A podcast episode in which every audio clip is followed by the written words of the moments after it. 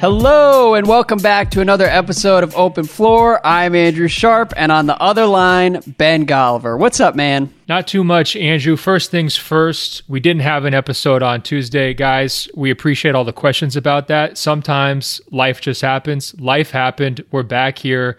Uh, we're going to be in your feed. Hopefully, this will drop on Friday. Back to normal. Second thing, second, Andrew. I say this with as much. Uh, you know friendliness as I can muster. I know it's the holiday season. Uh-huh. I don't know if you've noticed this, but I've had a couple of days to reflect on it because you know we didn't talk earlier this week. Your basketball life is in absolute shambles right now, and I, again, I'm not trying to throw dirt on you, but I think we need to run through a few of these things. First of all. John Wall is injured, and I know you can get real excited about Bradley Beal's 50 points. You could post all your little panda graphics on social media. Uh-huh. Your finals dreams at this point for the Wizards not looking good. And I think you know it because you even said a couple weeks ago, we're not even going to try to talk about this team until Christmas. So Dude, that's number where, one. Hold on. Where is this coming from? I was so excited to talk to you. It's been a week. We had schedules get mixed up earlier this week. I was really excited to just chill and catch up. And you're coming oh, out of man. here pulling uh, no punches. I was not prepared hey, for any of this. Hey, stop stalling, stop stalling, because there's a lot more to come. So, okay. first of all, your Wizards are on the ropes. Second of all, your boy 30, Steph Curry, is injured. So, this team that you were trying to talk yourself into, the Golden State Warriors, is now being led by your favorite so called quote unquote role player Kevin Durant, who's coming out, putting up 30 point triple doubles, great. rubbing, he looked great. No rubbing question. it in your face. And now you have to kind of walk some of those things back. That's a little bit tricky we really get into some, you know, sticky business when it comes to Westbrook. Now, you wrote an excellent column last week uh, discussing your MVP vote with Westbrook. I thought it was a fantastic call, but it really begged a question. Why did you feel the need to publicly defend your vote, Andrew? It's December. No one else is even thinking about last year. That was last year. That's old stuff. That, that is so, not true. There have been so many different people coming out of the woodwork pretending that this season proves that Westbrook didn't deserve the MVP last year. That's why I had to do it. But I'll I'll let that, you continue with your little spiel no, here. No, that's a great cover story, but I don't think that part explains why you're sending me these uh, s- super happy text messages. Oh my God, did you see Oklahoma City? Uh, they beat San Antonio. Oh, Westbrook took down Joffrey. He's back. Westbrook to took clear, down the Spurs third stringers. This is that, amazing. On that one, I'm purely screwing with you and trolling you. But again, do do your thing here. Okay. All I'm trying to say is you're backed into a corner. I mean, your guy, Devin Booker, you know, your favorite guy. That's true. He's out now. Unfortunately, he's injured. I've noticed you kind of flirting with the Sixers and the Celtics here. I mean, lots of credit to the Celtics front office, lots of nice things to say about Philadelphia. It's a very desperate time for you. Uh, you tried to talk yourself back into the Timberwolves. That really didn't work. And Kawhi's still not back in San Antonio, uh, so you can't cheer for them. And just to add insult to all of these uh, situations on top of it, you haven't even told us about Team Sharp, your fantasy team, in three weeks. So that makes me suspect that you're not actually winning the league. Am I right about that? No, I'm actually in first place, but we'll, we'll save it. I have a Team Sharp update for you near the end yes. of the show. but, okay, great. Well, look, I have a point to all this. I'm not just trying to, you know, ruin your day here. Uh huh. It's clearly desperate times. Desperate times demand desperate measures. And I think it's time for you to completely rethink your position on the Houston Rockets. Now, here's why I say you've got nothing else going on, as I just laid out. And I can already hear you going to your favorite old refrain this team's going to choke in the playoffs. Why do I care about a team that's going to choke in the playoffs? First of all, you follow the Wizards, so I don't understand why that would ever enter into your equation w- when you're looking Coming at some of these the other top teams. Rope, come on. Hey, I, I, warned you straight up front. Everybody, everybody needs to have this conversation though, because we've gotten some emails, including one from Kane, some Rockets fans who want their respect. Now, right. here's what I'm saying: you have changed here over the last couple of months. A lot of different things are going on in your life in terms of basketball. I'm also here to tell you the Rockets have changed too, Andrew. This is the time to give them a shot. And I want to run down a few reasons why you should. And I hope will you listen with an open mind? Like you gave me a homework assignment last week. You said you have to go watch, you know, Park and Recs or Parks and Rec, whatever that show was. and yeah. I saw these two. I mean, look, I watched two penguins, male penguins, get married. You know, hilarious, great. great. I'm glad I, you know, spent 30 minutes of my life doing that. this is this is your homework, okay? All right, fine. You need to give the Rockets a chance, and I'm going to tell you why. Can I do that? Uh, yes. I'll let me read one email, and then I'll let you continue with your your case for the Rockets here. The the email we got was from Kane Ortiz, who said, "Look, I love your show. I listen to it twice a week." But I also love the Rockets, and I wish that you could appreciate my favorite team or at least show us a little respect. So I'll I'll give you the floor here to make your case for Houston. Kane, you're going to be emailing back next week to say, Ben, you nailed it. Thank you so much. Now, here's why. Okay. Andrew, first of all, you like Chris Paul, right? I mean, Uh, you've, you've yeah. always kind of liked Chris Paul. He's I've, your guy. I've always He's one of your I've guys. always had a soft spot for him. I think he takes an an unfair amount of criticism. Perfect. That's where we're going to start. Because what if I told you Chris Paul is now in less is more territory, where you're getting all of the best parts about Chris Paul, but he's not so empowered that his worst traits, whether it's uh, the stubbornness and and you know some of the you know, ball dominant, Yeah. you know, ball OCD stopping, Chris over dribbling, we're we're not getting that right. We're getting all the good things, none of the bad things. You also love bucket getters. Am I right? I mean, you're all about bucket getters. Is there a more pure bucket getter in the entire NBA than James Harden? And let's just have a conversation. Who's the most pure bucket getter? Is he number one? If he's not number one, he's like two, third at the absolute worst, right? Okay, so this is tough because Harden's game would be phenomenal if not for all the bullshit foul drawing, and uh, which is a real skill and an incredibly valuable skill. But aesthetically, it like it it really sort of hurts his game. For me, anyways, now- maybe not for you, but he No, is I- I he is you. absolutely a pure bucket getter, but is also like strangely frustrating to watch considering how talented he is. Now, I knew you were going to say that. So, what if I told you that, again, the Rockets have changed, right?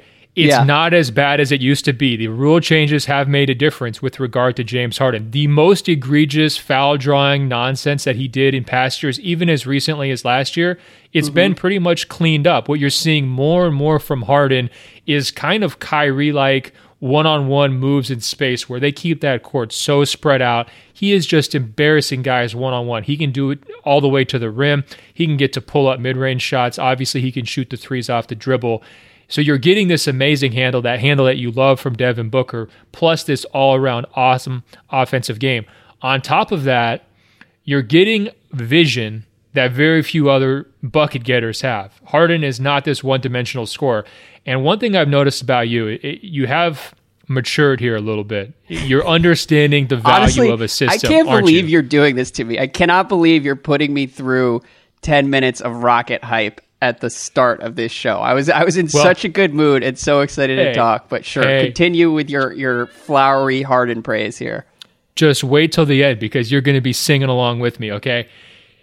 One thing that you've noticed about the the Thunder, right, is the Uh-huh. lack of system, how it bogs down, the ugly shots, the shot yeah, it's selection awful issues, to watch. The inconsistency. What if I told you that Houston had just solved all of those things? That they have a system, that they've got a playmaker who's unselfish, they've got a secondary playmaker who's unselfish, and it's not just a three point gimmick. You're getting unbelievable one on one play that leads to dunks inside, it leads to open three point shots. Obviously, they take a lot of threes, but it's not just the end result, it's how they create them. Wouldn't that maybe be more entertaining to watch than you might suspect, especially when you compare it to some of these other really inconsistent teams that aren't playing quite uh, as entertainingly? Couldn't you maybe give them an opportunity? Sure. I, I, we've been over this though. I like to me it's like a sugar high. Like eventually I just sort of check out. Like there it's it's too sweet for me. The Rockets offense like they are so good at creating wide open threes. It's like they've hacked basketball and it stops being entertaining at a certain point. I was worried you were going to say that, so I saved this point for for this exact moment. Okay. You know how you love Nerlens Noel? You're the only person who believes in Nerlens Uh, Noel, yes. and I'm sure you thought the hot dog thing was just amazing this past week. You were probably just replaying that over and over in your mind. What if I told you that the idealized version of Nerlens Noel that you have in your head actually exists, and his name is Clint Capela and he's even better than you dreamed Nerlens Noel was in terms of a two way impact guy, and you can just actually watch him play for a really good team, really important minutes both ways, rather than dreaming about Noel ever getting off of a bad team's bench? What if I told you that? There is no question that everything I said Nerlens Noel was going to be and everything that I have pretended he's been for the past few years is what Clint Capela actually is. And I, I don't think anybody, I don't think even Rockets fans were prepared for how much better he was going to be this year than he has been the last few years. And I think he's a really interesting globe. piece for their future. You guys can hear him turning the corner. I no. can hear it too. Okay, now here's one, a couple more points. I think I have two more. Okay, make you really have you you've come along to Curry's gravity, right? Like when sure. he's on the court, the whole defense goes his direction. Harden has the same gravity. Now, not quite the exact same way. He's not the same shooter as Steph, but defenses have to pay him so much attention that that same effect that you're going to be missing when Steph is out, you can kind of replace with the next best version of that with Harden. It's crazy to see how defenses try to handle him. There is really no solution for him. You just kind of hope he has one of those turnover prone nights, and then you hope you can ugly the game up in the playoffs. I mean, that's really the only way to stop him. You look at his numbers through the first quarter of the season, completely unbelievable, out of this world, crazy consistent, and he's doing it with and without Chris. Yeah. Um, the last things I would say here, real quickly, you love to get after the coaches for making dumb mistakes. D'Antoni has got this stagger down perfectly. So Harden's always in or Paul's always in. It's really, really working. You can get behind a good idea well executed. I know you can, uh, even if there's personalities involved that you don't love. And my final thing, and this is my my number one trump card here. Okay. You remember the Warriors the first year when Steph and Clay really broke out? Kerr's first year. There's all this excitement. They're playing so hard. They're like a revelation. We've never really seen anything quite like this before. The Rockets are playing with that level of intensity both sides of the basketball. They have a lot of new pieces. Certainly, Chris Paul being in this mix, I think, helps. They also have a bunch of new defensive minded pieces.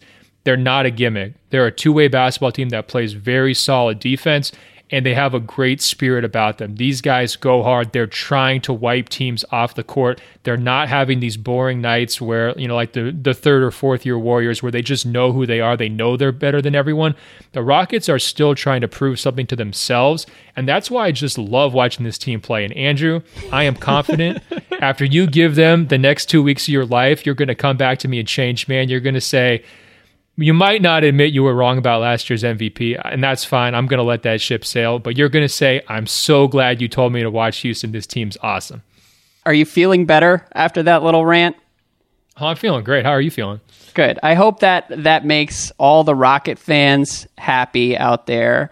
You know, equal time for both the Rockets and Ben's runner-up MVP. I'm glad that we we did that. I'm glad we got that out of the way. I still have I have a couple questions about the Rockets for you. Number one, is D'Antoni playing James Harden too many minutes? I don't think so because I look at them, these aren't hard minutes. I mean, these guys are really making the game look easy. Okay. D'Antoni is one of those old school guys who will try to stick to that eight, you know, sometimes nine man rotation and just he feels like I think in his head, he's the best way to get the chemistry going on the court, and it's also the best way to ego manage. So it hasn't bothered me yet. Now, look, are they guilty of stat chasing late in blowouts? Absolutely. It's a little weird, become, right?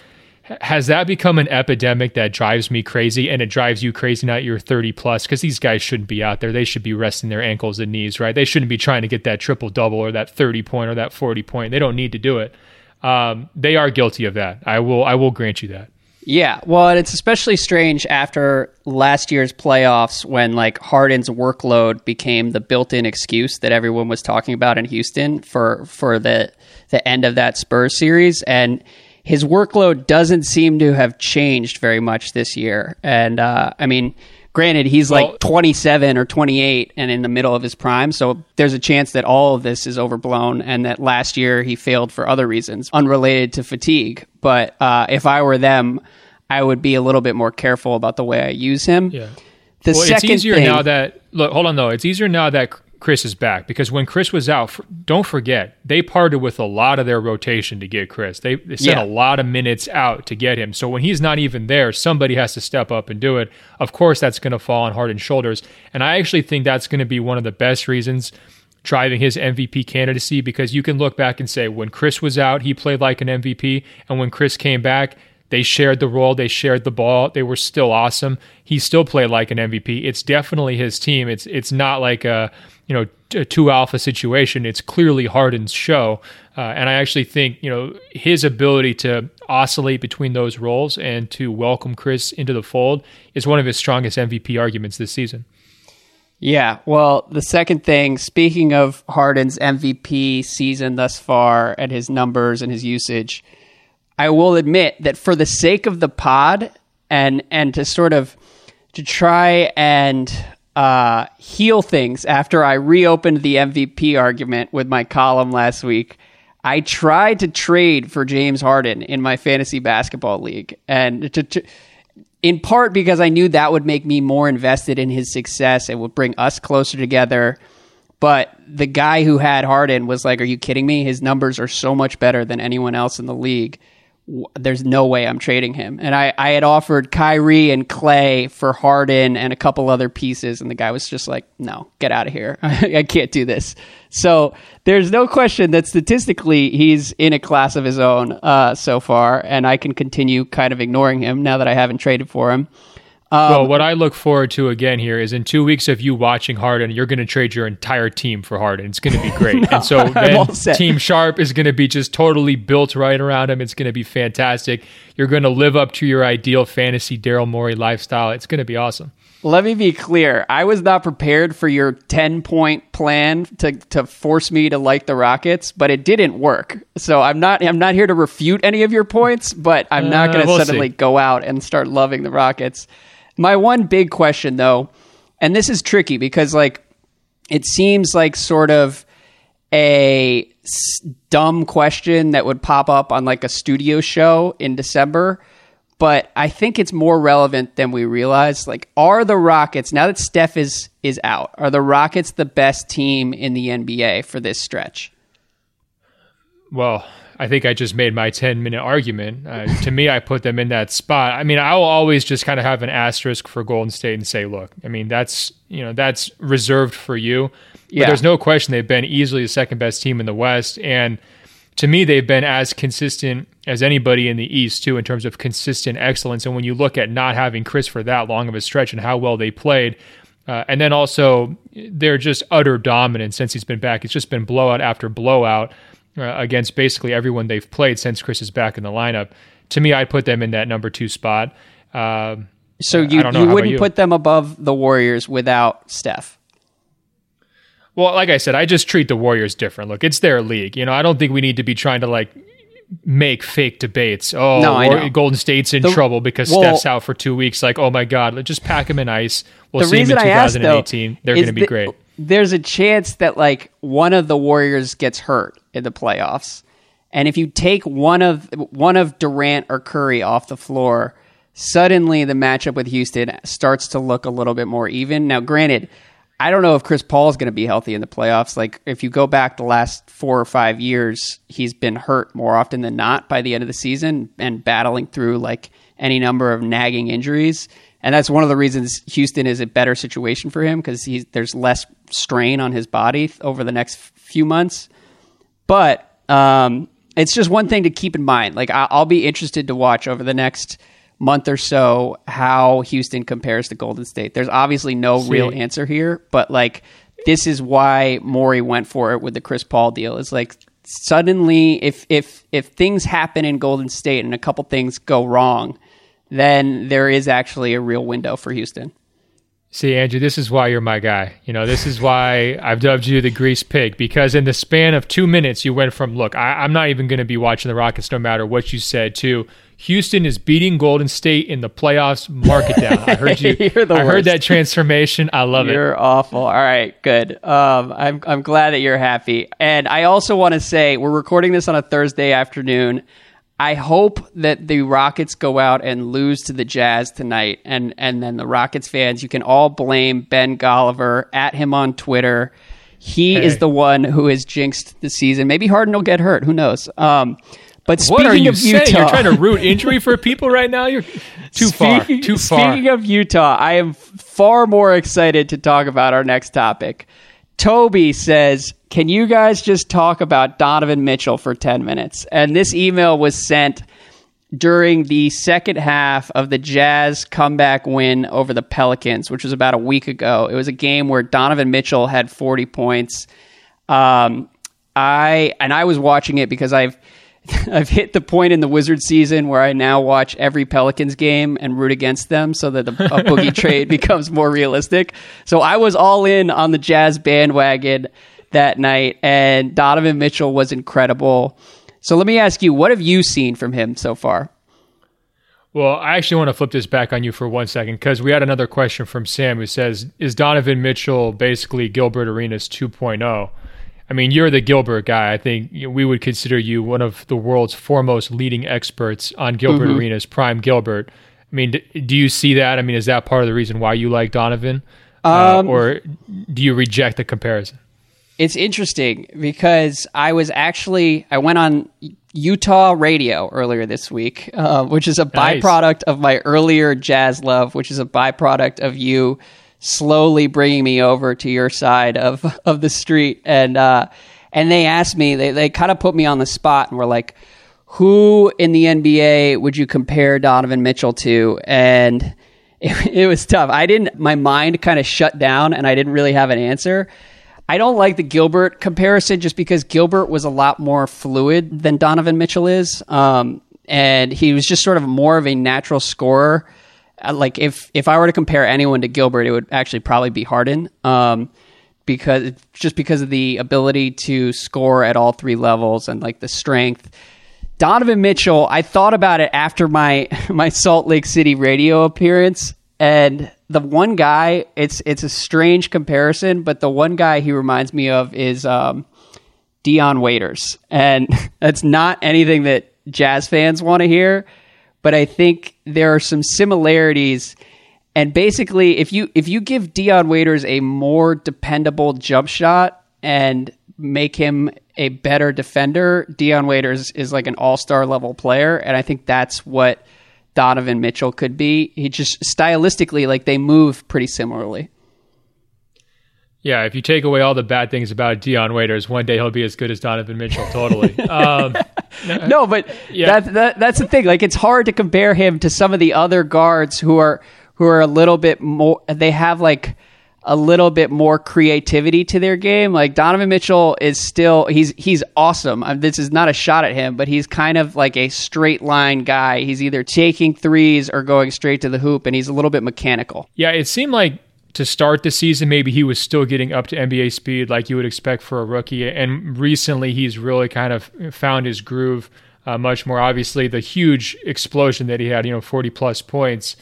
I don't know if you saw the post game interview. I thought it was great. I mean, he had clearly shocked himself. I love when the guys are so good, so young that they can't believe it and they have like no idea what to say to the post game commentator. It's just hilarious. Yeah. Uh, his length definitely stands out. But one thing I wanted to ask you about in terms of Mitchell kind of coming on here over the last couple of weeks is something that we talked about with the Jazz before the season in terms of like the Derrick Favors, Rudy Gobert pairing. Mm-hmm. Because Gobert goes out, so it forces them to change styles, basically, right? Like going ultra big at any point really wasn't an option. And all For of a sure. sudden, all this space opens up. And all of a sudden, a player like Donovan Mitchell, who's not even, you know, a top five pick last year, looks like an absolute stud because he has more room to work. Um, you know, is he going to be able to sustain at that same level with Gobert back? Does Utah have to really contemplate their stylistic identity here going forward in terms of what's the best way for them to play? It's fascinating, and again, it goes back to like you know, do you want to have both Gobert and Favors playing big, uh, big role, big minutes, uh, or do you try to move off of Favors? Uh, you know, I'm not sure I know the answer to that question, but it really played out here kind of by accident just because Gobert was injured. And it's great that he's sort of the beneficiary of that, that he was there to step up and, and take that slack because they needed it. And in past seasons, they haven't necessarily had people to do that. So I think Mitchell gets a lot of credit for stabilizing their season.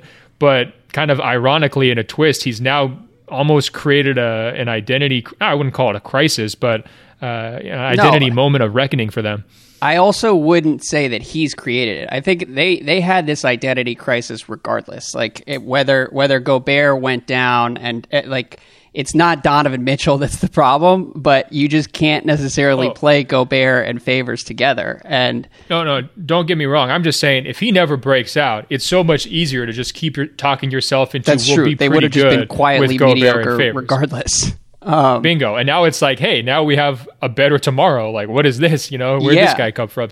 Yeah, and I think you're right to highlight that because even if you go back to that Pelicans game, the one thing that was crazy to me is Donovan Mitchell was just getting to the rim basically whenever he wanted, and that is a byproduct of shitty Pelicans defense, and it's a byproduct of Donovan Mitchell's explosiveness, but it's also spacing, and uh, and that's one thing Open that paint. like the Quin Snyder is going to have to figure that out, and and I think everyone in Utah knew that they were going to have to figure that out in October, and now it's become clearer than ever that they sort of need to tweak things. And Derrick Favors deserves credit. He he's a longtime Golliver All Star, and he was awesome in the the three or four weeks that Gobert missed.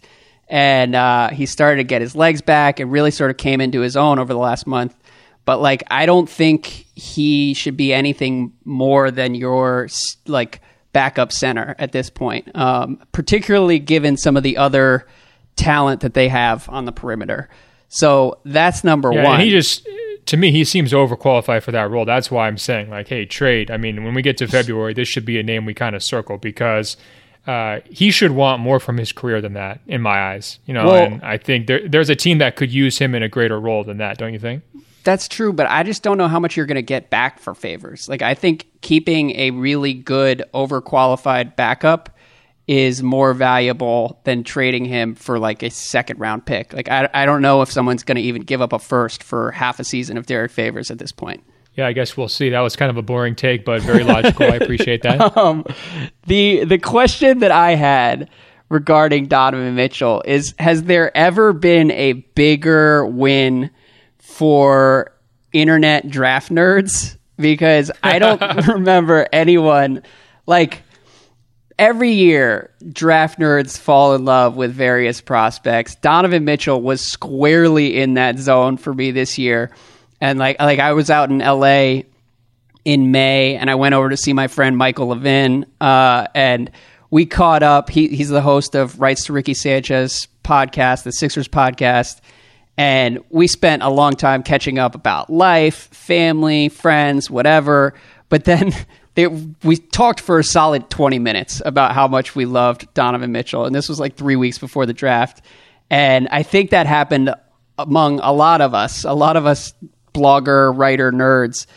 Uh, but the rest of the league didn't really catch on. Like I, I also talked to some NBA players uh, during that trip, and those guys absolutely loved Josh Jackson. And if you go like the old school set among the NBA and players themselves. Like they all loved Josh Jackson and thought he was going to contribute immediately, loved his motor, and nobody was ever really talking about Donovan Mitchell besides like NBA Twitter.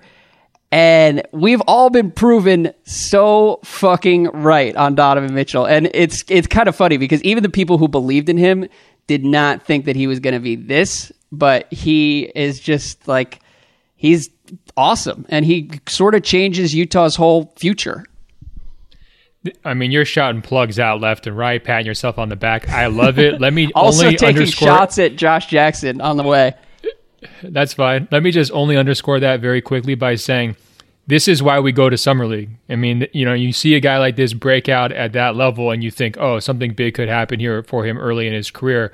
I mean, it validates like nine years of my life spending one month well, a year in the in the pit desert of Las Vegas. I don't know though, because like I've seen a lot of guys break out at summer league who never really translate to the NBA. So even summer league, I was like, all right, let's let's slow down. He's not going to drop forty a game because he he did in in summer league. I think he dropped forty on the Grizzlies and everyone was like, "Oh my god, this is a superstar." And I that almost made me more skeptical of what he was going to be in the NBA, but it turns out that that was pretty pretty accurate. Like he is he's uh looks like he's on an all star track. And speaking of which, I have one more question for you regarding Donovan Mitchell. This is so much better than talking about the Rockets. Uh, Henry uh. says, given everything we know now, if offered the chance, do you think the Sixers would swap Markelle Fultz for Donovan Mitchell? Wouldn't he both be a safer bet for being awesome the next 10 years than Fultz would be?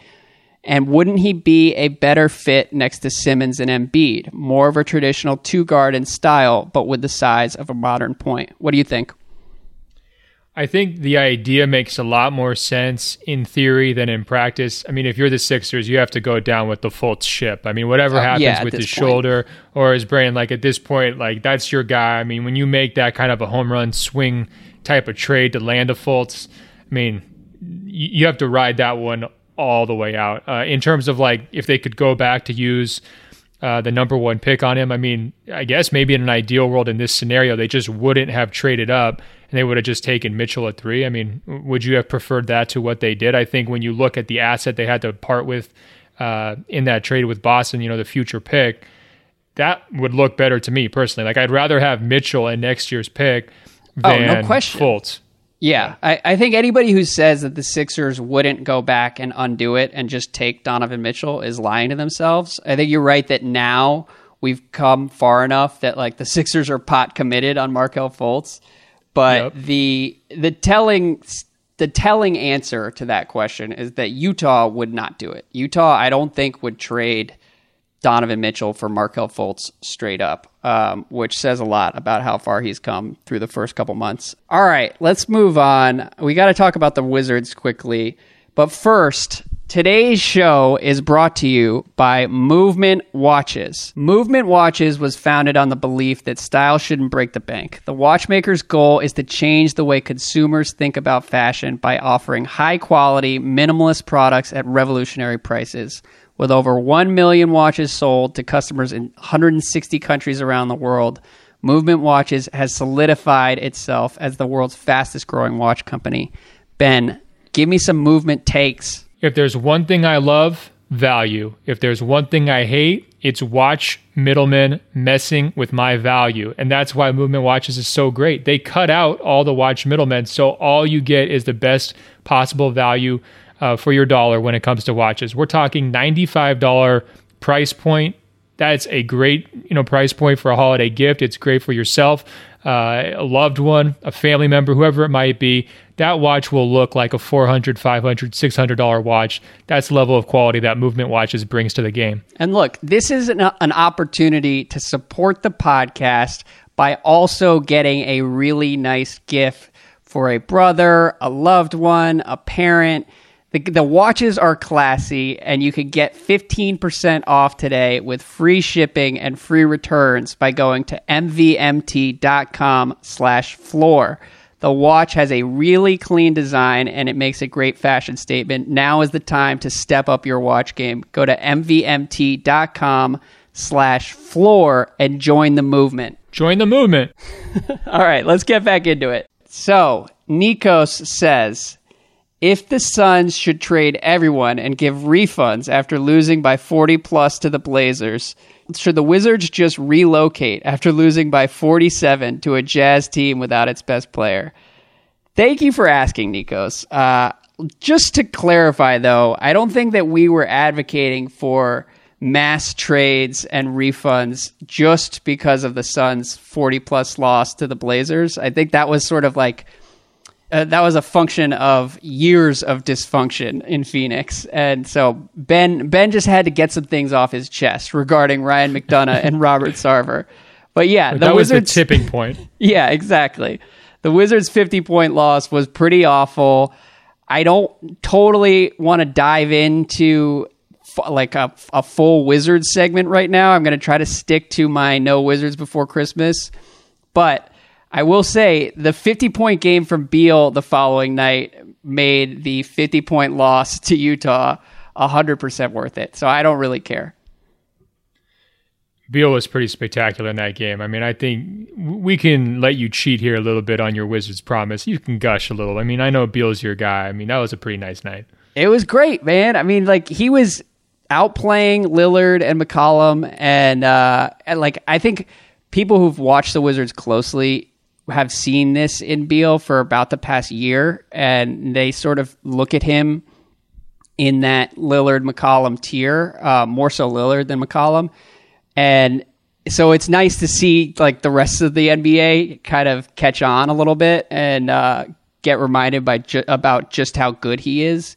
So I don't want to overdo it. I I think there were some Wizards fans who were really like like the Wizards poured a bunch of uh, Gatorade on Beal in the locker room and like I want I kind of want to act like we've been there before and, and a 50 point game is not that big a deal, but it was a nice reminder that like while this team is probably going to screw around for like most of the 6 months of the regular season, they still have elite talent that and that is going to be a factor come playoff time. Oh, there's no question. I mean, that's a big win. It keeps them, you know, in the eighth seed, not tied with the Knicks. So that's fantastic. yeah. Look, man, you've gotten in a, a, a, fair share of shots on this podcast so far. Yeah. Sorry, man. Look, we haven't talked in a couple days. Uh, like I said, I prepare my dissing material. Hey, we got a question from Atticus. And he's basically saying if you look at the East block from like the 9th through 14th seats compared to the West, as it stands right now, the the East Block has better records. I mean, what do you make of that? Um, I love it. As a child of the Eastern Conference, I'm I'm loving what's happening so far this year. I've spent a lifetime listening to cultural elites like Ben Golliver tell me that my basketball doesn't matter, and uh, and yeah, look, the East is is better right now. I do think that we should add a disclaimer that like all the bottom of the West, almost every team in that tier is hurt. Um, I mean, and you're seeing like teams like the Nuggets, who were supposed to be much better. They've had Millsap go down. They now have Jokic down. Um, the Clippers. the Clippers were never going to be great, but they weren't going to be this bad until like half their team was injured, and so it's it's tough to really ding the West too much because a lot of those guys have just had really bad luck. Yeah, I mean Grizzlies, Clippers, both you know kind of falling to pieces here. Um, I think that's a huge factor. You, you hit the nail on the head in terms of the health. I think, uh, kind of ironically, the weakness towards the bottom of the West is actually kind of great for the playoffs. You know, the, the show, as I'm going to continue calling it, because if we get a situation where New Orleans and Minnesota are both able to definitely stay in, and I think they both look pretty steady to me. I mean, New Orleans, like every, anything could fall apart at any given moment, like you said earlier. Yeah. Uh, but if we can get both those teams in as new blood for the, the Western Conference playoffs, I love that. I think it would make it so much more interesting. Uh, lots of star power in that first round. Maybe they're going to go out quickly, but I think it'd be well deserved for fan bases that have been waiting for it. And if we do have to lose teams like the Clippers and Grizzlies, who have sort of been mainstays, I mean, those are two pretty good teams to to take their place. It's really frustrating. As someone who's been rooting against the Pelicans they have been a lot more stable than expected. Um, guys like E'Twaun Moore have been really solid for them. Darius Miller is helping off the bench uh, to give them some shooting. And it's funny because like Boogie and Anthony Davis are so amazing that just putting capable NBA players around them is a, is a huge upgrade over what New Orleans has been working with over the past like three years. And so, like, I, I feel you. Rondo's not great, but Rondo is a is a average NBA player at this point in his career, and that makes a big difference. No, you're you're dead on. I was just chuckling when you're listing off the names of their role players because it's like, oh, by the way, you know, Boogie still had 40 and 20, you know, right. the other night. I mean, I'm not like, asking like, people to get excited about E'Twaun Moore and Darius Miller, but it's it like it weaponizes Boogie. Uh, bingo. And I do think, you know, the the other thing that we haven't mentioned here, we have a fascinating race for the eighth seed in the West. There's going to be a whole lot. I mean, that could not be decided until the final night of the season. I know it's real early to make that prediction, but when you've got Oklahoma City, I mean, they're not going to give up.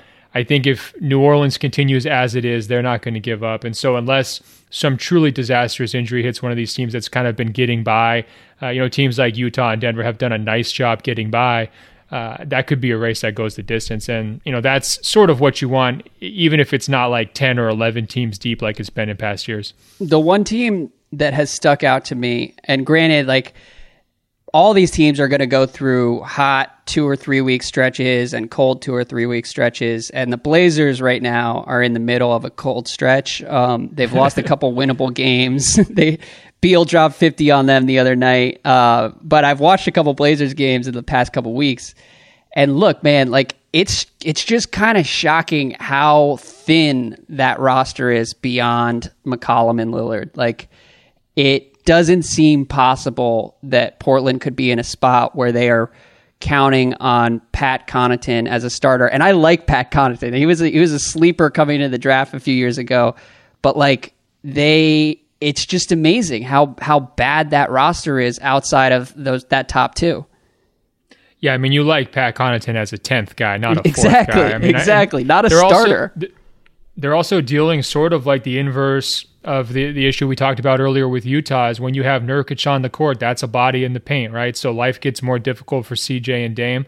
Uh, they both played pretty well offensively, but their team offense has not been uh, as good as expected. And so you can definitely point to a lot of weak links, uh, you know, throughout their rotation. Aminu's absence certainly hurts as well, uh, and he's back now, but uh, Nurkic's presence kind of hangs over all of this too, because he's a big guy who's in the paint, who's not super efficient yeah. in his low post one on one stuff, and that has kind of repercussive effects to the the whole team. Hey, one other thing about this Western Conference playoff race, and if there's any Mavericks fans who are still alive, you know, I'm going to just apologize to them before I say this.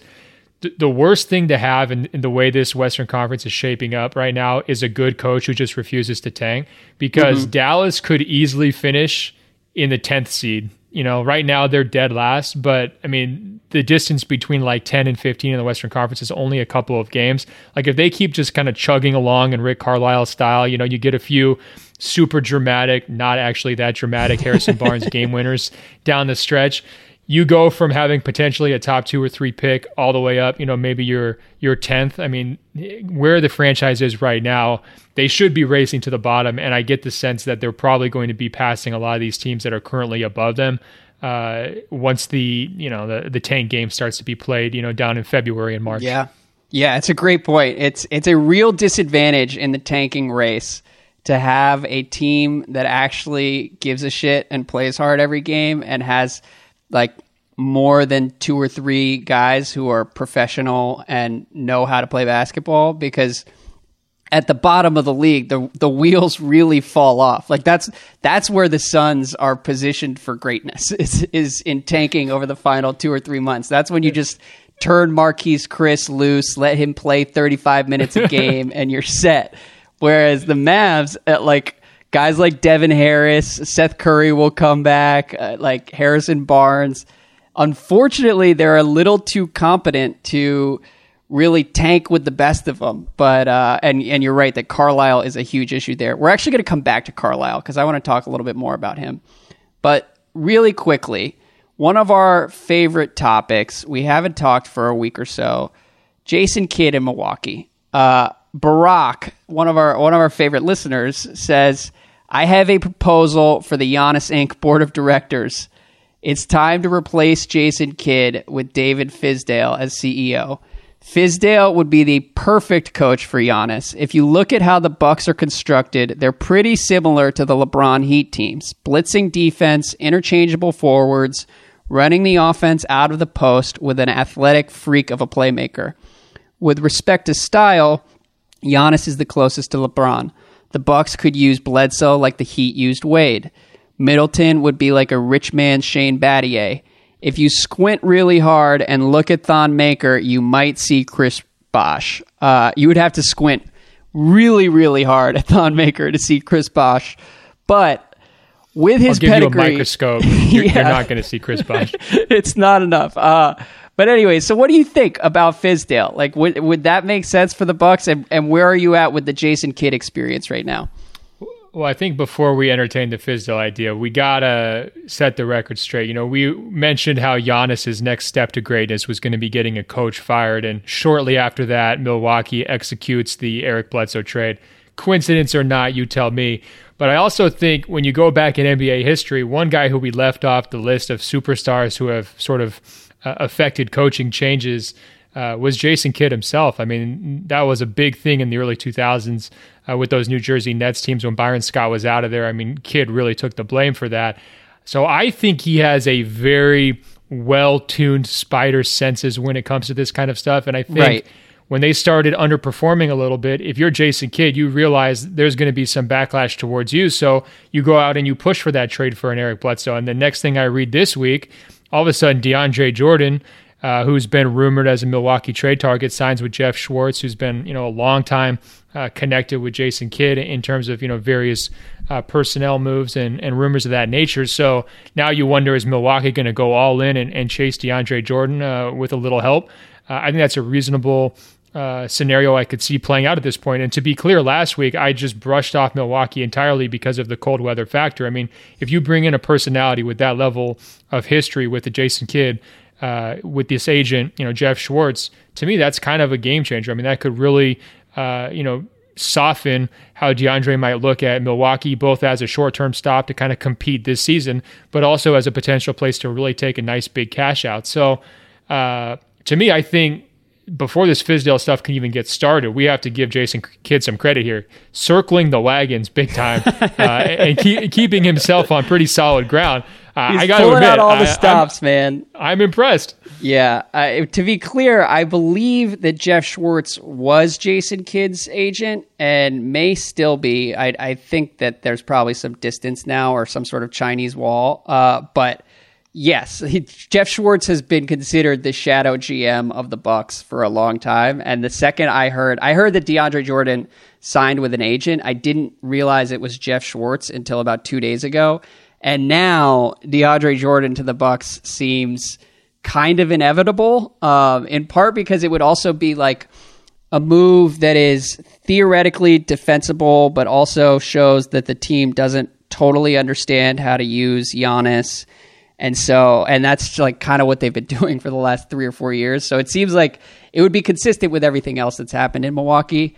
Fizdale, to answer the the specific question here, I think Fizdale would make sense in Milwaukee. Um, I think he it, like it's hard to know exactly what we have with Fizdale because the the Memphis roster was so limited limited, but uh, the bar is low coming in after Jason Kidd right now. Do you want to? Can you explain his fouling strategy at the end of that Pistons game on Wednesday night? I, I, think it's beyond explanation, but essentially they were up four in the closing seconds, and Detroit was just refusing to give up, like no matter what. Like they were just trying to get quick twos as fast as possible, and then uh, you know foul as fast as possible, just over and over and over again. And I think he just kind of got bored, so he decided basically to foul Detroit while they were up four. So essentially putting Reggie Jackson, stopping the clock, and then putting Reggie Jackson on the free throw line to shoot two free throws, which would cut it to a one possession game. So now you're potentially inbounding the pass. If it gets stolen, they shoot a three pointer, you lose a game that you were up by four with 10 seconds left, right? So it really defies all logic. The funniest part about it, though, is because of course Reggie Jackson misses the free throw. So the strategy worked and Jason Kidd like in the post game comments was like feeling very vindicated that his unorthodox approach that like totally defies the math uh, totally panned out for him. To, to kind of defend him, I sort of get where he's going because they do have some really good free throw shooters on that Milwaukee team, but still it's crazy. Yeah. Yeah. I, I just I read his explanation of it and my takeaway from all of this is that like I wasn't entirely sure that Jason Kidd was a, a bad coach and the wrong coach for this Bucks team back in October when we first started talking about this, but like he's trending more and more toward Randy Wittman territory. And Wittman is like probably the worst coach I've ever seen in the NBA, certainly the worst coach I've ever wow. covered in my time. And uh and it's just like there are a couple traits that he has in common with Jason Kidd where like Wittman was incredibly stubborn and would not listen to anyone who questioned his rotations and would just continue to do things that weren't really working. And I think some of that has happened in Milwaukee over the past year or two, um, particularly with the defensive schemes. And he was incredibly dismissive to critics. This is Wittman, but I'm sort of sensing some of that from Kidd. Wittman would always answer specific questions with just sort of vague cliche filled answers, and uh, it's that's certainly happening with Kidd. And most importantly, there would be like a handful of things that just defied all logic with Randy Wittman. And that free throw strategy defied any conventional logic. And it's like, uh, granted, it worked. Shout out to Root Canal Reggie. But like, it just seems like this thing, things are headed in the wrong direction. And if Kidd forces a DeAndre Jordan trade and keeps himself in Milwaukee for another few years, like, I, I don't know it's one of those things. I go back to the Wittman thing. Like I wasn't a diehard fan um, of the Wiz. I mean, I I was, but I covered a bunch of different sports. But like, I can't imagine living through the Randy Wittman era now with my level of investment in basketball. And I think that's oh, sort yeah. of what Bucks fans are going through in Milwaukee with Jason Kidd. Well, here's the thing. You know how the Thunder fans like really talk themselves to all the splashy moves this summer? Like, let's just get Russ some help and see what happens. I am almost in that corner now when it comes to Giannis Inc. of like, let's just give him as many talented teammates as possible. Who cares about the future? Whatever. Let's just do it. So I have now like kind of come around on the DeAndre Jordan idea. It would be just crazy. I mean, it would really shake would up fun. the Eastern Conference. There's no question. Sure. And they'd be pretty good this year. And this is another thing from that late game scenario. And people are always emailing us how we kind of contrast each other and you know, I think there's a lot of truth to that. You know, you and I are personalities. Sure. What I love about the contrasting personalities with the Bucks right now is Eric Bledsoe and Malcolm Brogdon. Like late in that game, you know, it's a pretty nice win at home. They're they're uh, playing against you know a pretty highly ranked team in the conference and you know sort of a regional rivalry, whatever you know, Eric Bledsoe is dancing all over the court, like trying to get, you know, get the crowd involved. At one point, he like two hand shoves Malcolm Brogdon in celebration, and Brogdon just keeps walking. I mean, they call him the president because he's so poised. I mean, he just keeps walking as if he had not been touched, even though uh, Bledsoe shoved him basically as hard as possible. I just love the like fire and ice contrast between those two guys. It's one more reason to watch Milwaukee in addition to Giannis.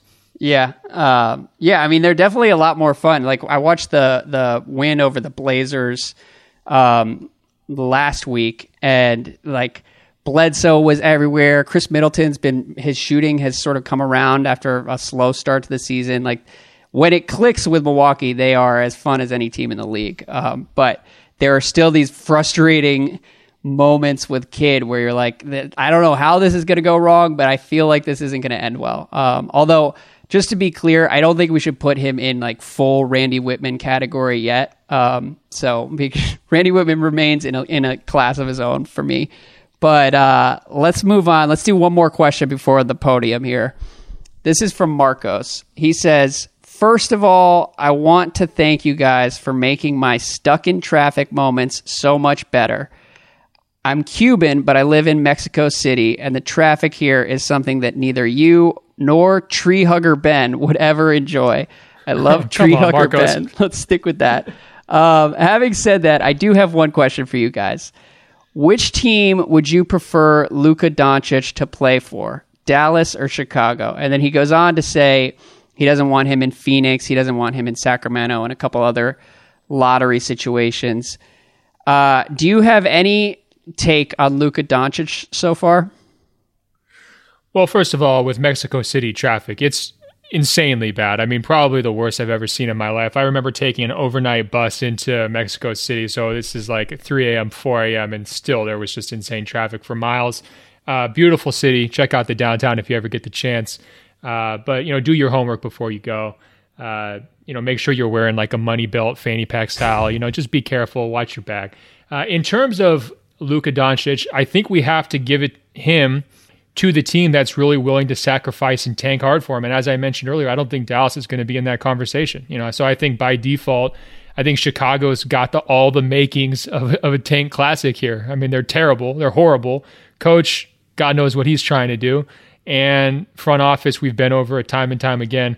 Uh, they're they're a mess. So I think yeah. from that standpoint, given those choices, I go Bulls there seems like it seems like there should be more hype around Doncic. Uh, I mean, because he's basically like Ben Simmons of the ACB, and uh, he, he plays for Real Madrid, and he is like tearing through European basketball right now, which is better than college. I mean, it's not in the NBA, but he's like 18 years old, averaging 20 points a game, and and he's now his shooting has gotten better this year. Like that guy is going to be fun. Um, I don't want him in Dallas. I, I know you said that they're probably not going to be in position to get him, but I like Rick Carlisle. His teams just annoy me, and the way he handles rookies. I granted, like he's he's let Dennis Smith sort of do whatever he wants this year, but like I'm just tired of watching Rick Carlisle play like shitty journeyman players 30 minutes a game, and uh, like the Mavs are just frustrating. But I also don't want him in Chicago because Chicago seems like a a less interesting version of the Knicks. Like they just I feel like we're, we're going to end up being frustrated by that front office for the next 10 years. So to me, my dream scenario would be for the Miami Heat to take Luka Doncic and they get there by trading Hassan Whiteside and Justice Winslow to the Bulls for the number 1 pick. Wow. Well, you really put all of your preparation into that one question. I really, I appreciate that. That's good. You blew no, my mind. You hey, know what? Here's you know what I'd say though? about. Why is that? Because I talked to so Luka Doncic is Slovenian, and I my first experience with Doncic was watching him in EuroBasket over the summer, and he was incredible. And his teammate in that was uh, Goran Dragic, and so I talked to Dragic when he was in uh, he, when he was in DC a couple weeks ago. I talked to him about Doncic a little bit, and so Goran was glowing, and I just think it would be fun to sort of have those two reunited in Miami. And I'm also sick of watching Whiteside on the Heat. I'm sick of the Bulls, so maybe we just sort of like put those two together and sort of excommunicate them from the league, or at least for, from the league that I follow. Yeah, one thing on the Dallas side, um, uh-huh. Do you want to put him in as, the guy who takes over from Dirk? Right, that's an awful lot of pressure, and you know what the media would do is like, oh, one European savior, here's the next European savior. You know, he's going to be the guy who carries the franchise for 20 years. That's a lot to ask for a teenager. At the same time, kind of the buzz I've been hearing is like he seems like he's ready to be that guy. I mean, you know, long term franchise type player. I don't know if you remember during that uh, the big Marvin Bagley breakout. I think it was at that tournament up in Portland uh, over Thanksgiving or around that time, where everyone was just going nuts on the internet for Bagley. I was at a game, uh, an NBA game, sitting next to a talent evaluator, and he's like, "All those guys can take Bagley. I'll take Luka, no doubt about it." Number one. So even in the midst of all this fur about another really highly ranked prospect, there are some diehard Lucas out there uh, who think he's the best player in this class. Uh, that being said I don't know. It's kind of a process of elimination. I mean, where else, where else besides your trade scenario would you say would be the best fit for him? I mean, putting him in Phoenix would be a lot of fun. Uh, throwing him with uh. with Devin Booker, but it's also like, yeah, you don't want to do that to Luka Doncic. Uh, the Celtics would be really cool too. And they might be in that mix, particularly if oh teams oh fall God. in love with Bagley and Ayton. But I think that if the Celtics land in the top three, it's hard to imagine they use that pick without taking a center. Like I, I think they, they need a successor to Al Horford and Mo Bamba looks awesome. DeAndre Ayton looks pretty good. Um, and like it just it seems like that's the direction they'll go. But putting Doncic in a stable situation with Brad Stevens there to sort of shepherd him along would be pretty fantastic as well okay, we got to go to the podium now officially because this is getting too scary. Like these scenarios with the Celtics just loading up even further on rookie contract guys who are going to be ready to be in, instant impact makers. Uh, it's too much for us to take. And just to clarify, I I think my real problem with the Mavericks is strictly Rick Carlisle annoying me uh, because he's just so joyless about everything, and I'm just kind of sick of him. So it's really not an issue. Like Luka Doncic in Dallas would be fine, but podium here. Let's move on. Sam says, Ben, go watch Parks and Rec. You'll love it. It's a smart show filled with parks and politics jokes. You don't have to watch season one. Just start with season two. And Andrew, I can't believe you said it's not even that good just just to be clear, I like Parks and Rec. It is it's a good show. It's just of the three NBC shows, I'd say I rank them 30 Rock, The Office, Parks and Rec. Uh, Parks and Rec definitely has its moments, but it started to sort of like get a little stale as the as the series unfolded. Um, but a lot of people, particularly on NBA Twitter, a lot of people love Parks and Rec, and that's the the main reason I don't believe you when you said you had never heard of it. I mean, I had heard of it. I was just kind of messing with you. I've never seen an episode until this morning. Okay. I watched uh, episode one of season two per Sam's suggestion. I think the first thing that caught me off guard was just how many people I think have gone on to greater fame from that show. There was a lot of people I actually True. recognize. And Chris like, I don't have a very deep, I don't have a very deep uh, pop culture, you know, knowledge base here, as you know. So I recognize a whole bunch of different faces. Uh, so that was impressive. Um, I don't think I'm going to be watching anymore though, but that's okay. it was fine. All you- I care about is that you watched, uh, put in the effort. I, I appreciate Oh, it. I look, Andrew. I love homework. Okay, as soon as you said homework, I was like, let's do it. Um, let me ask you though: Have you ever seen the British Office? Because that's funnier than the American Office. You know what? I haven't. And it's one of those things where it's been recommended to me so much that I haven't watched it almost out of spite. Uh, but th- that said, I'm, I've run out of entertaining shows to watch. So at some point, I'm sure I'll give it a, a try over the next couple months. Okay, so number one, Houston Rockets. Number two, British Office. You're set. All right, you- good. That's my homework. Uh, ben from Atlanta says, Last Friday, you dubbed Ben Golliver the Jimmy Butler of NBA media, and it got me thinking. Which player comparisons would you give to guys like Zach Lowe, Rob Mahoney, Lee Jenkins, Woj, and other prominent NBA writers? Um, Ben, this would be a really fun game, but I feel like that we could get into a lot of trouble and it could get weirdly personal. So I'll save those answers and just say that Golliver as as Jimmy Butler really is perfect to me because Jimmy Butler is so good, but also so exhausting that uh, it's just it's perfect for you. Well, I'm not going to be a wimp. I've got a couple comps here for you. Okay. uh, Lee Jenkins. To me, I think he's Steph Curry, and here's why. Everyone wants to shoot the three pointer in the NBA. Everybody wants to write future profiles when it comes to writing. Like that's what people aspire to. Obviously, everyone wants to have cover stories, but people really want to do the profiles where you nail somebody and, and you really like introduce their personality to the entire world. No one's better at shooting threes than Steph. There's a distinct possibility no one will be better than uh, Steph at shooting threes, and that's sort of how I view Lee in terms of uh, the profile writing. I mean, some of the stuff he does is just unbelievable. Yeah. Every once in a while, I will send him text messages about lines from his story, and he'll always have like a backstory that of things that he thought about when he was putting it together, or like what his process was. Reminds me a lot like if you really sat with Steph and was like, "Why'd you shoot this way?" or "How do you do this?" or "Why do you do this during your you know 15 minute warm up routine?" or "Why are you hopping on one leg and blindfold and shooting from the uh, tunnel and half court and all this. I mean, there's a method to everything that he's doing. Uh, Lee's the same way. It's not like he just stumbled into this. Uh, he has really perfected his craft. So I say Steph Curry for Lee. Um, the one major difference, though, I think, and we've talked about this, is maybe Steph doesn't have quite the level of respect from his peers that he deserves around the league. I think that's the opposite for Lee. I think everybody sees Lee that way. So that would be the one glaring difference between the two of them. Okay. Um, but to me, I'm kind of in that Steph hive where like you can have any other writer you want. I'll take Lee. Uh, you know, our, our buddies at the Light Years podcast can relate. You know, the Steph Curry Tea Party, as I call them. uh, I, I'm I'm the Lee Jenkins Tea Party. Okay, And, and nice. the other one I want to the other one I want to give you is Rob. And I just want to say, you know, what stands out to me about Rob is the thoughtfulness.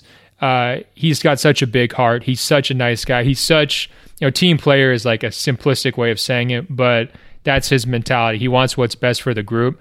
Yeah. The two guys that jumped out initially for me were Steve Nash and Manu Ginobili. Now, Nash he used to have the floppy hair, which kind of reminds me of Rob's floppy hair.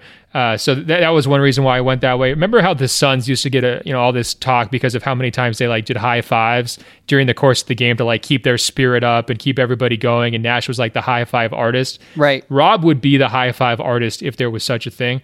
But I'm actually going to lean towards Manu because Manu is very much the same way, and he wears his heart on his sleeve just like Rob does. Yeah. And the last thing I'd say, Rob's fan base, they're like those Argentinian fans that go 6,000 miles to see Manu in person. Like if you've ever talked to someone who really dug into the Breakaway podcast that Rob did last year, which was just excellent, they will swear by it and say, "Oh, it's the greatest podcast I've ever seen." Just like those Argentinian fans Dude. will always say, you know, Manu's better than Jordan. So those are my comps. The only problem with this comp though is that Rob's much taller than Manu, so it does. It, it's a little weird. Like if Rob was playing basketball, he'd be a four or five, and Manu is clearly a two. But besides that, personality wise, impact on those around them, it's a perfect fit. It's true. For people who don't know, Rob Mahoney is like six five and probably the best pickup basketball player I've played with among NBA media. Um, he's awesome, and his I like the Manu comparison actually because like he Rob Mahoney might be the most underrated NBA writer in media today, and uh, he's also like he's he's consistently understated too. Um, but he is just he's a pleasure to read anytime I, I check him out. Do you have a comparison for me though? No, that was you were saying about how we didn't want to hurt any feelings or like you know step on any toes. That's why I left you out of this. Can I And by can the I way, I was request a also comparison? Because I thought about Yeah, this. I'll, I'll get you. I'll get you a comparison next week. Do you have one for yourself? Because you've had some self-esteem issues. I mean, you were comparing yourself to Omer Asik a few episodes ago. I'm still reeling from that. Uh, and he's back on the court now. Every time I see him, I just shake my head and say, "Come on, Andrew, you're better than that." You know, you know who I'd like to. I see myself as Jamal Crawford, getting up a lot of shots, more thoughtful than people sometimes realize. Uh, but and a lot of fun, and sometimes you can get go a little overboard. You know, I'm not I'm not going to call myself Steph Curry, but um, Jamal Crawford is how I view myself. I love it. All right, two more questions here. Lindsay says, I couldn't resist chiming in on last week's wildlife convo. I'm from the West and I have a healthy appreciation for Western wildlife and how to respond to encounters, namely, avoid them, and if you see a bear, get big. But I'm currently in Alabama, and this past Sunday I went on a hike in Gulf State Park, and walking along a well groomed path, I happened across a fucking alligator. It was less than six feet from me and at least six feet long. I was terrified. I have no idea how to appropriately appropriately respond to an alligator. Do you get big, make eye contact, avoid eye contact, make a lot of noise, be as quiet as possible, freeze? I don't know. Of course, what I actually did was pause long enough to snap a photo like an idiot, and then I briskly continued on. I think that's the right play, Lindsay. I think my reaction to an alligator would probably be pretty stupid as well and assume that the alligators are slow and too slow to get me. So maybe one day I'll be eaten by an alligator, but I think you you played it fine. You're, you they're probably not looking for humans. Well, first of all, Lindsay, the picture wasn't bad, but I was glad you didn't go to like portrait mode and really dig in on the settings to like get the perfect true. picture because to play that's probably safe. when you you would have been toast. I actually did some research on this. What they say to do: run away from the alligator, and then if you you know wind up in a confrontation, you're supposed to fight back, make a lot of noise, try to scare it away. Basically, let it know that you're not a sitting duck. We also, you know, just in point of fact, a few episodes ago, I claimed that maybe mountain lions aren't a real thing. We had many emailers tell me that mountain lions are in fact real. So anyone who was basing their hike patterns off of, you know, mountain lions aren't an actual uh, threat to humankind, please don't listen to me. That was some fake news from me. Yeah, and actually proceed with caution with with alligators. Get away as as quickly as you can. Um, Hey, do you remember when I went down in that San Antonio trip? I had my religious awakening, but I also went to the home of the whooping crane and we got into a real sidebar about the whooping crane. Sure. I actually saw my first alligator in the wild down at that park. And unfortunately, that park actually got hit by one of the hurricanes, like dead on. Uh, there was lots of damage, but the good news is apparently the whooping cranes are coming back uh, as normal, so we can all rest assured on that front. The alligator didn't try to approach me or attack me. Uh, it was quite large. It looked like it had been fed many, many times too many. Uh, it was, you know, hefty and, and very, you know, lethargic. Good. Well, I'm glad the alligator didn't eat the whooping crane. Um, I don't really know where to go with that digression, but I appreciate it. Uh, the last question here Abdul says Recently, Ben mentioned angering a listener to the point that he'd throw his iPhone against the wall, and this got me thinking. What kind of phones do you guys use? If I had to guess, Andrew strikes me as an iPhone guy, pretty traditional, not one to really go against the grain. Ben seems like a total Android user. I could imagine him pulling the stylus out of his phone to make note of advanced analytics while watching four oh, games God. on five screens simultaneously. So, what's the breakdown? Is Golliver a surprise Apple fan? I will start by saying that Golliver is the biggest Apple fan. He is first in line to buy any new Apple product. Tim Cook says jump. Ben Golliver says how high. It's the best. um, it is. It, he's a he's a closet Apple nerd though, so I li- I like that this question came in so that we can share this with the masses. Yeah, Abdul read it right. I am a surprise Apple fan. I use a PC as my preferred computer, uh, but I have two iPhones. I got the new iPhone X, and I have an iPad. I've got basically every Apple thing, like you said. I'm I'm pretty much a hype beast. I mean, it's it's sad. I even wear the AirPods in public, Andrew. I got to admit that. I know some people just turn the podcast off once they heard that, but I do actually wear those AirPods in public uh, shamelessly. I have no problem doing it. Um, I I just think in terms of ease of use, and I love obviously the camera feature. Yeah, uh, I think they've got the best. Well, and Abdul read it right with me too. I am pretty traditional, and you mentioned the AirPods.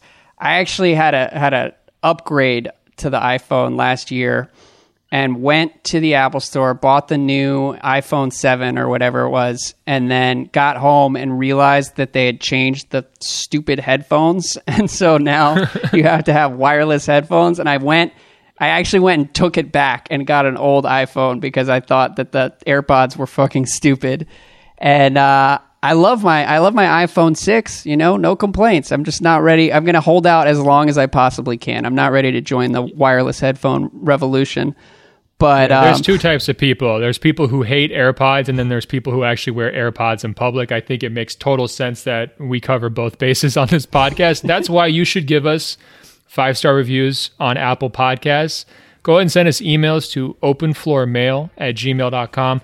Openfloormail at gmail.com. I think we got a special guest coming up next week, Andrew, right? Yeah, I'm out on Monday. You will have a special guest talking to Lee Jenkins. It should be fun. I will be back, and we'll be back to our normal schedule starting next Friday. Things are just a little hectic right now, but um, it's good to talk to you, man. I miss this.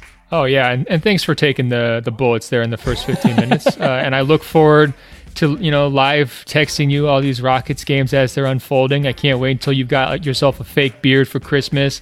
You're gonna be walking around, you know, showing oh, your wife, yo, look what I got.